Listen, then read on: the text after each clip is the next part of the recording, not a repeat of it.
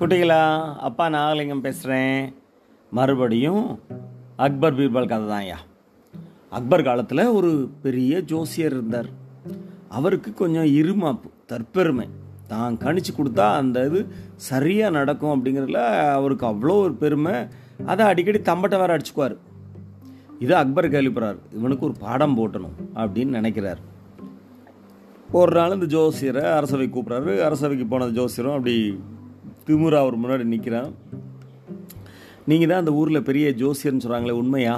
அப்படின்னு அக்பர் கேட்குறாரு தென்னாவட்டா ஆமாம் நான் இதை கணிச்சு கொடுத்தா எல்லாம் சரியாக இருக்குமே அப்படின்னு அவன் திரும்ப திமுறா போது பேசுகிறான்ப்பா அக்பர் சரி இவனுக்கு பாடம் கற்பிச்சிட வேண்டியதான்ட்டு. உங்களுக்கு ஜோதிடம் நல்லா கணிக்க தெரியும் சொல்கிறீங்கல்ல நீங்கள் என்னைக்கு இறப்பீங்கன்னு கணிச்சிருக்கீங்க. அதை சொல்லுங்களேன் பார்க்கலாம் அப்படிங்கிறாரு. அக்பருக்கு என்ன நினப்புனா அவன் ஏதாவது ஒரு தேதி சொன்னால் இன்றைக்கி அவனை கொண்டுட்டு பற்றியா அவன் ஜோசியம் இதாயிருச்சு அப்படின்னு சொல்லிடலாம் அப்படிங்கிறதுக்கு அவர் முயற்சி பண்ணுறாரு இவன் எனக்கு ஒரு ஒரு மணி நேரம் டைம் கொடுங்க நான் ஜாதகத்தை திரும்ப ஒருக்க பார்த்துட்டு சொல்கிறேன் அப்படிங்கிறான்.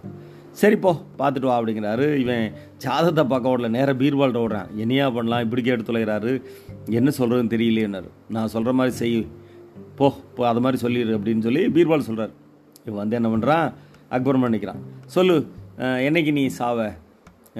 மகாராஜா நீங்கள் சாவதற்கு மூணு நாளைக்கு முன்னாடி நான் சாவேன் மகாராஜா அப்படிங்கிறான். இப்போ மகாராஜாவுக்கு பிரச்சனை ஆயிடுச்சு. ஐயோ இவன் செத்தா மூணு நாள் நம்ம செத்துருவோமோ? சரி வீடு கழுத இவனை எதுக்கு இது பண்ணிட்டுன்னு அவனை சந்தோஷமாக வழி அனுப்பிச்சு வச்சிடுறாரு.